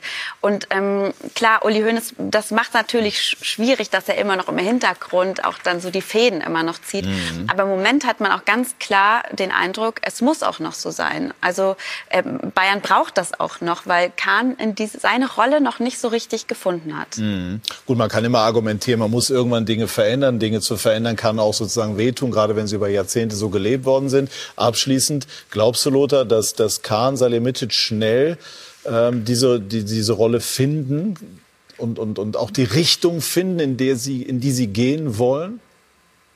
Ich weiß jetzt nicht genau, in welche Richtung Oliver Kahn gehen will. Weiterhin erfolgreich Fußball spielen, ja, ja, wirtschaftlich stabil aufzustellen. Aber die Verhandlungen mit diesen drei, die zeigen doch schon, dass sich da was verändert hat in der Vorstandsetage. Weil früher hätte man mit diesen drei, Müller, Neuer, Lewandowski, Klarheit zum heutigen Zeit, äh, Zeitpunkt mhm. gehabt. Die hat man nicht. Die stehen alle drei noch irgendwo im Leeren. Die wissen nicht, was los ist. Auch Müller nicht. Ich glaube, mit Neuer ist man so schon im Gespräch gewesen. Aber Lewandowski hat letzte Woche gesagt, das hört er jetzt zum ersten Mal. Mhm. Äh, Müller, glaube ich, auf ihn ist man noch gar nicht zugegangen. Und in 15 Monaten laufen die Verträge aus. Und dann hat man hat ja schlechte Erfahrungen gemacht mit äh, ablösefreie Spieler. Süle geht, Alaba ist gegangen, Boateng ist gegangen. Ich glaube, da gab es noch den einen oder anderen. und das so weiß man nicht. Ja, und das will man ja bei Bayern okay. nicht mehr leben. Ja, Tolisso wäre der Nächste, weil im Endeffekt Tolisso, ja, auch sehr verletzungsanfällig. Goretzka kommt wieder zurück, Rocker ist da, Musiala kann diese Position spielen. Ja, man braucht Geld, man hat die fünf Millionen nicht für Zakaria gehabt. Aber, ja, es sind Dinge, wo man nach außen hin immer wieder nicht klarstellt. Und deswegen gibt es Diskussionen. Diese Diskussionen ja, sind was, was einfach dann auch vielleicht das, was wir vorher gesagt haben, die Kabine ein bisschen in Unruhe bringt. Mhm. Gut, ähm, abschließend, Haaland. Wir haben gehört, Kahn war da, hat mit dem Berater gesprochen. Kann es sein, dass die Bayern im Grunde genommen, dass den Bayern vorschwebt, doch Lewandowski im Sommer abzugeben, Ablöse zu kassieren und dann Haaland klarzumachen? Lena, kurz als Reporterinnen-Sicht? Nein, das glaube ich nicht. Ich glaube, der Plan ist ganz klar, mit Lewandowski zu verlängern, auch mhm. wenn jetzt noch rumgeeiert wird. glaube ich schon, dass das der ganz klare Plan ist. Haaland, das finanzielle Paket ist äh, aktuell zumindest nicht zustande. Wir haben ja darüber ja. geredet, dass die für Zakaria die fünf Millionen schon äh, Bauchschmerzen mhm. bereitet haben. Also der klare Plan ist, mit Lewandowski zu verlängern. Ich habe es vor zehn Tagen in Frankfurt gesagt. Hassan hat gesagt, ja, sie wollen Lewandowski behalten. Also ich glaube jetzt mal Hassan und denke, dass man mit Lewandowski weitermachen möchte. Von meiner Seite aus muss man mit Lewandowski weitermachen. So, und äh, Hertha BSC muss Punkte holen. Jedenfalls, wenn man in der ersten Fußball-Bundesliga weiter spielen will. Wir wollen uns gleich über die angespannte sportliche Situation der Berliner unterhalten. Bei Sky 90 die Fußballdebatte.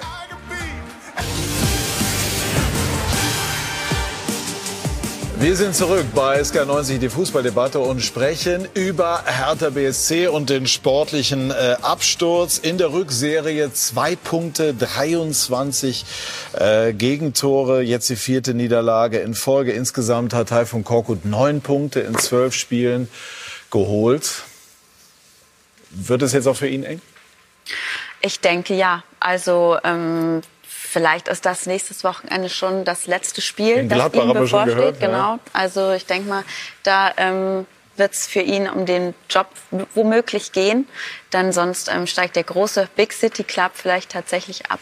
Tja, bei all den Investitionen, ne? also von, vom Investor 375 äh, Millionen kolportiert. Von ihm stammt dieser Begriff des Big City Clubs und den, den hört man jetzt natürlich immer wieder. Und jetzt ist man möglicherweise, Lothar, auf dem Weg in die zweite Liga. Warum bekommt Korkut das Ganze nicht in den Griff? Ja, ich weiß nicht, wie die Mannschaft oder wer die Mannschaft zusammengestellt hat. Ich denke, Freddy Bobic ja, äh, hat Korkut geholt. Eigentlich müsste ja Freddy derjenige sein, der da die Verbindung sieht, das passt. Aber anscheinend passt es ja nicht, weil das Aufbäumen der Mannschaft gefällt mir nicht. Das Ergebnis ist teilweise auch mal zweitrangig. Mhm. Nicht mehr in dem Moment, wo jetzt Hertha ist. Aber wenn ich sehe, wie in Stuttgart, es passt alles zusammen zwischen Trainer und Mannschaft.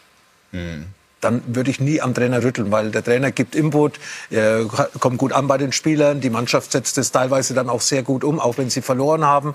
Und bei Hertha BSC vermisse ich die Mannschaft, vermisse ich das Miteinander, vermisse ich die Leidenschaft, auch die Spiele, wo sie jetzt verloren haben. Man kann ja kämpfen, man kann ja als Mannschaft kämpfen, man kann ja geschlossen sein. Das sind sie alles nicht und deswegen äh, sehe ich Hertha mehr gefährdet zum heutigen Zeitpunkt als den VfB Stuttgart. Mhm. Eigentlich hat ja Freddy Bobic den Kader schon versucht, da, dahingehend umzugestalten, dass mehr Mentalität da ist. Aber genau das vermisst man. Äh, Marc-Oliver Kempf, neu gekommen aus Stuttgart, der hat das also gestern im Interview im Grunde genommen so klar angesprochen wie noch kein anderer. Die Einstellung hat nicht gestimmt. Ich vermisse ja eigentlich alles, was man braucht. Ähm, beispielsweise hat ja auch Freddy Bobic ähm, Boateng geholt, hat auch nicht funktioniert, hat bisher 19 Prozent Spielanteile. Also ist Bobic da auch mit in der Verlosung? Ja, äh, ich glaube, er hat die Spieler geholt, äh, er hat äh, auch Spieler verkauft, er hat auch Transfergewinne gemacht. Andererseits geht es hier um Punkte und der Kader ist zusammengestellt worden von ihm, größtenteils. Und natürlich hat er auch Prinz Boateng mitgenommen. Wir haben ihn kritisch beäugt. Von Anfang an ist er jetzt nur derjenige, der die Kabine zusammenhalten soll oder auch auf dem Platz Leistung. Jetzt ist er meistens reingekommen, war natürlich dann auch nicht so einfach, wenn er immer nach Rückständen Rückständen reinkommt und das Spiel drehen soll. Die Erwartungen waren hoch. Nee, äh, die Mannschaft äh, ist äh, meiner Meinung nach keine Einheit. Und wenn du keine Einheit bist, dann wirst du eben auch äh, wenig Spiele gewinnen. Und äh, vielleicht drücken sie jetzt enger zusammen. Äh, vielleicht äh, findet äh, Freddy die richtigen Worte. Aber natürlich geht es auch äh, um, äh, um den Trainer, um seinen Job. Und der hängt eben von den Ergebnissen ab. Und nicht nur die Ergebnisse stimmen nicht, sondern vor allem die Einstellung. Deswegen ist natürlich der Trainer auch, äh, was seinen Job betrifft, gefährdet. Ja gut, das hat man gestern natürlich auch gesehen. Verzeihung, beim 1 zu 4 gegen Eintracht Frankfurt. Einstellung stimmt nicht, das Ergebnis dann als Folge dessen auch nicht. Jonas Friedrich fasst das Spiel zusammen. Wichtiger Erfolg für Ansgar Knauf und Eintracht Frankfurt. Der 4 zu 1 Auswärtssieg bei Hertha BSC, den Knauf selbst mit einleitete. Flanke Kostic, Kopfball. Ansgar Knauf, sein erster Treffer für Eintracht Frankfurt. Das 1 zu 0 in der 17. Minute.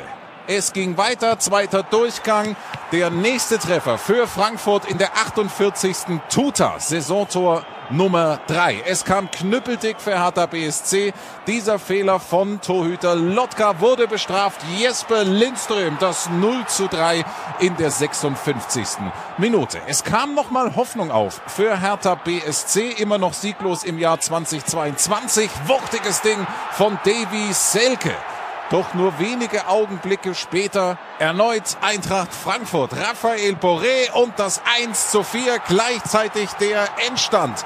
Riesenerfolg für Eintracht Frankfurt, für Hertha BSC brechen schwere Zeiten an. Korkut raus, Ruf in der zweiten ja. Hälfte aus der Ostkurve. Wie ist Ihnen dabei zumute? Das äh, letztendlich gehört dazu. Ich bin zu lange in dem Geschäft dabei, dass ich da jetzt äh, das ist Emotionalität. Ähm, klar, äh, ich bin genauso unzufrieden äh, letztendlich mit, der, mit, mit dem, was heute auf dem Platz passiert ist. Von daher ähm, kenne ich das. Das ist jetzt nicht für mich, äh, was ich sage, das, das ist jetzt, macht jetzt irgendwas mit mir.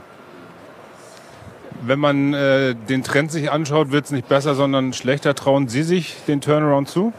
Na klar.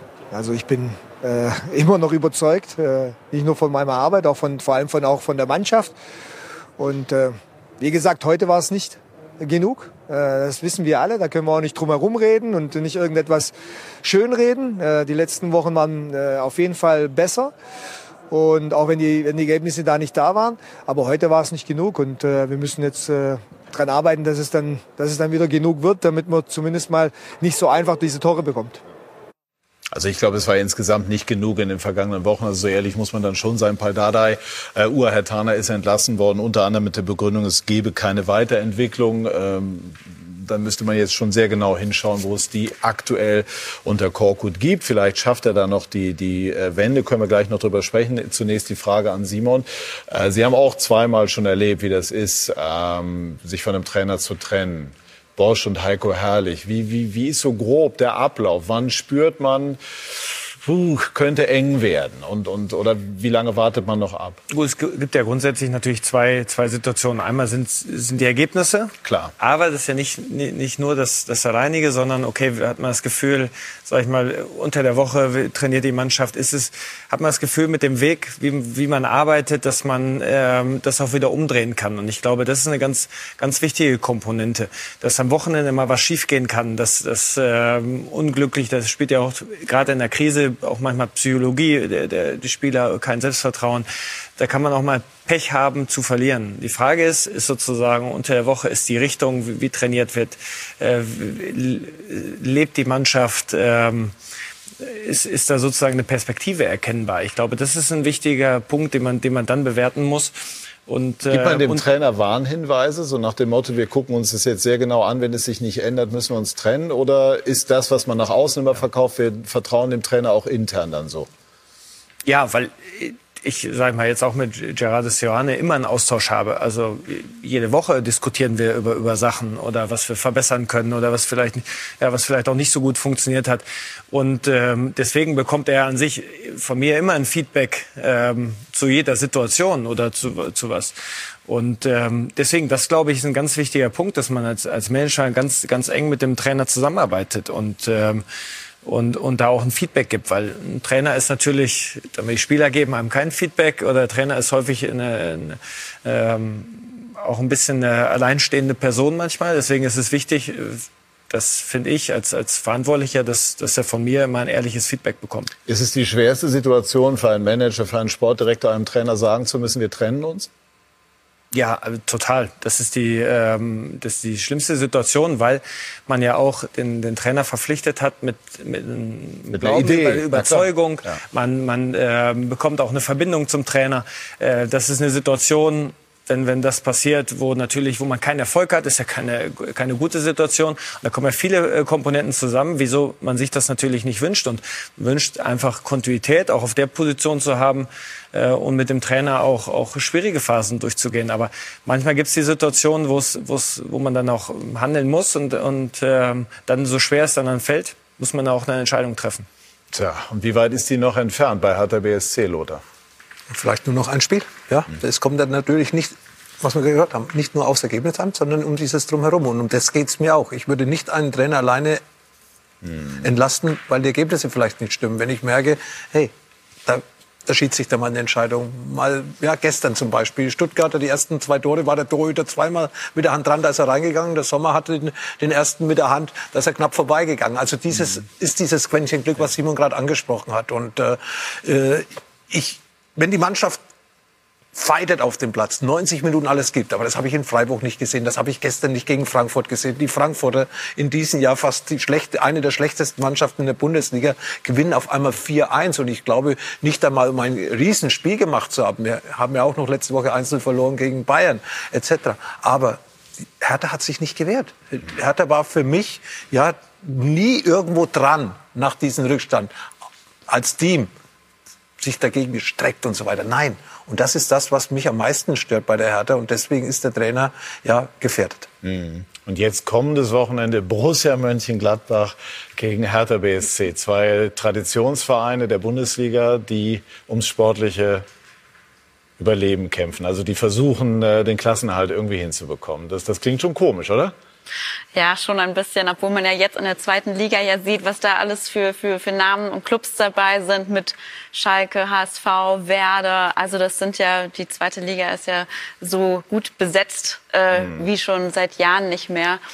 Aber ich denke auch, das, was Lothar gesagt hat, wenn dir im Abstiegskampf die Mentalität fehlt, muss man natürlich auch irgendwie fragen, inwieweit der Trainer dann die Spieler auch noch erreicht. Weil wenn die sich nicht aufopfern ähm, und sich so ergeben, dann ist das eigentlich kein gutes Zeichen. Nee, also man hat im Moment nicht den Eindruck, dass diese Mannschaft jetzt in dem Sinne lebt, dass sie besonders leidenschaftlich auftreten würde. Äh, und, und insofern fallen dann auch die Ergebnisse nicht. Ähm, Im Moment haben wir noch keine andere Information, aber natürlich äh, können Sie auch bei unseren News beispielsweise dann mitverfolgen, wie äh, die Personalie Korkut sich entwickelt. Schauen wir einmal noch mal so auf die Insel voraus. Heute Abend äh, City gegen United. Sie haben ja den internationalen Fußball auch im Blick. Das ist das Duell Pep Guardiola gegen Ralf Rangnick. Äh, tabellarisch ist klar, City ist im Vorteil. Heute Abend auch auf dem Platz. Ja, auf jeden Fall. Für mich ähm, Manchester City, wenn man die spielen sieht, ähm, ist es unglaublich, wie sie dem Gegner ihr Spiel aufzwingen. Sozusagen. Halt Pep, ne? Ähm, äh, ja, offensiv, variabel, äh, kreieren äh, wahnsinnig schnell auch Torchancen, wo man einfach merkt, dass die, finde ich, die Handschrift des Trainers, wenn man Manchester City sieht, unglaublich umgesetzt wird von den Spielern und ich denen total gerne zugucke. Deswegen, also ich glaube, dass, dass Manchester City heute das, das Derby gewinnen wird. Ja, außer wenn Pep Guardiola wieder was Besonderes machen will, ohne Torwart spielen, übertrieben, weil häufig, häufig spielt er ja was, was wir alle nicht verstehen, will noch mal zeigen, hey, ich zeig's euch allen, ja, mal ohne Mittelstürmer, mal dann äh, ohne Sechser oder sonst irgendetwas, ja, übertrieben gesagt, ich spiele auch mal ohne Torhüter und schlag Manchester United. Wenn Pep ein bisschen Pep bleibt und nichts Besonderes machen will, dann ist natürlich City nicht nur Freude-Favorit, nicht nur auf die Premier League, natürlich ein schöner Zweikampf mit Liverpool, aber auch, äh, aber auch in der Champions League eine Mannschaft, die ganz sicher ja, letztes Jahr schon nah dran war und auch in diesem Jahr äh, nicht äh, viel weiter davon entfernt sein wird, weil sie haben einfach einen tollen Kader und das, was wir vorher gehört haben, ja, sie haben auch eine tolle Bank, wo Spieler auf der Bank sitzen, die reinkommen und du merkst keinen Qualitätsverlust. Und ich glaube, das ist das A und O, was äh, zurzeit eine Mannschaft braucht. Und bei Bayern München war das gestern nicht zu sehen. Fehlen natürlich auch vier ganz mhm. wichtige Spieler wegen Verletzungen. Und äh, wie gesagt, äh, auf das Spiel heute Abend freue ich mich. Werden Ralf Rangnick und Cristiano Ronaldo noch richtig gute Freunde? Weiß ich nicht, da müsste man beide fragen, aber natürlich äh, äh, ja, hat jeder seine Vorstellungen. Ja, Ronaldo ist nach wie vor ehrgeizig, das ist äh, Ralf Rangnick auch. Äh, Ralf Rangnick hat eine ganz andere Philosophie, äh, Philosophie vielleicht äh, den Fußball spielen zu lassen, mit welchen, äh, mit welchen Spieler, mit welchen System, Ideen etc. etc. Nein, ich glaube, dass sie trotzdem kommunizieren, dass sie miteinander reden, dass sie respektvoll miteinander umgehen, aber natürlich ist es auch sehr schwierig, einen Ronaldo trainieren zu dürfen dürfen oder zu müssen. Das kann sich jeder raussuchen, wie er will. Aber trotz alledem glaube ich, dass für Ralf Rangnick das eine Riesenherausforderung ist, dieses Manchester United, dieser große Verein, ja. wo er immer mal hin wollte. Also ich wünsche ihm dabei viel Glück. Äh, gestern kam so das Gerücht auf äh, Lewandowski, Manchester United. United sei interessiert. Wäre das vorstellbar? Ist Lewandowski selber überhaupt daran interessiert, Richtung Manchester zu gehen? Oder zieht es ihn, wenn es ihn von Bayern wegziehen sollte, eher Richtung Paris? Ich denke, dass eigentlich träumte er ja immer von Real Madrid. Ja. Das ist ja jetzt ein bisschen schwierig, weil ähm, Mbappé ja, ja. Ähm, also das ist ja, ich würde jetzt nicht denken, dass das eigentlich ähm, ein Verein ist, der ihn jetzt besonders reizt. Also ich hätte, wenn auch, also Manchester United jetzt auch vielleicht eher an andere Clubs gedacht. Natürlich Real Madrid, mhm. ähm, vielleicht Paris, ähm, Man City aber ähm, dass äh, Manchester United da sagt, ähm, bitte haltet uns auf dem Laufenden, wie es weitergeht, das ist durchaus vorstellbar. Gut, also, aber klar ist dann auch für, für ihn, also bei Manchester United hätte man sicherlich keine, im Moment keine erhöhte Titelchance in der, in der Champions League. Gut, also auf alle Fälle viele, viele spannende Themen bei Manchester City gegen Manchester United und generell bei uns noch ein äh, spannender äh, Sonntag. Neben der Premier League haben wir nachher noch mal Klartext mit Lothar Matthäus. Da wollen wir uns unterhalten, unter anderem Lothar über Borussia Dortmund, äh, auch wenn sie heute heute nicht spielen. Ähm, und äh, zweite Liga haben wir natürlich das Bundesligaspiel Köln gegen Hoffenheim auch. Und dann nochmal der Hinweis auf den Dienstag, der International Women's Day bei Sky Sport. News. Das war's. Ich sage Dankeschön, meine Damen, Dankeschön, meine Herren und bedanke mich bei Ihnen, liebe Zuschauerinnen und Zuschauer, für Ihr Interesse. Einen schönen Sonntag noch. Machen Sie es gut. Tschüss und auf Wiedersehen.